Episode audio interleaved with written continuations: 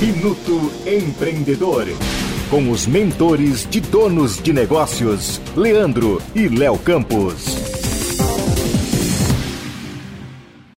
Você já parou para pensar que a grande maioria dos empreendedores, quando iniciam seu primeiro negócio, acabam chamando pessoas mais próximas, amigos, parentes, conhecidos, para trabalharem dentro da sua empresa? E muitas vezes esse tipo de contratação é feita por comodidade, confiança, por amizade ou mesmo falta de opção, em alguns casos até por dó.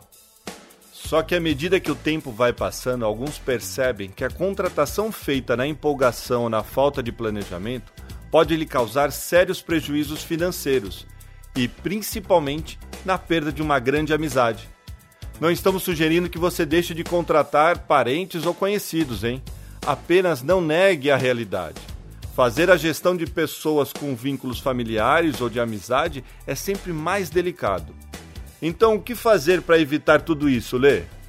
Vamos lá. Primeiro, o ideal é que haja um alinhamento extremamente profissional no ato da contratação deixando claro suas expectativas e detalhamento da função que o contratado vai exercer, independente de ser seu amigo.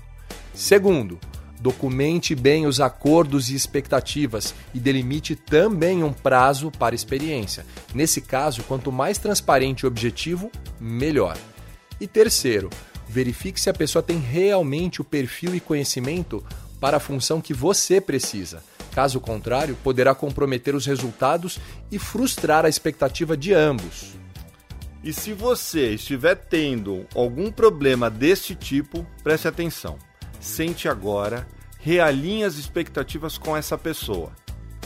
E chegue até a discutir um possível desligamento, mas sempre de uma maneira transparente e justa, podendo até ajudá-lo a se reposicionar no mercado. É isso mesmo, Léo, porque nem sempre o maior prejuízo é o financeiro. É importante que você contrate com consciência que isso vai impactar muito nos seus resultados. Vai lá, bons negócios. Você acabou de ouvir Minuto Empreendedor com Leandro e Léo Campos.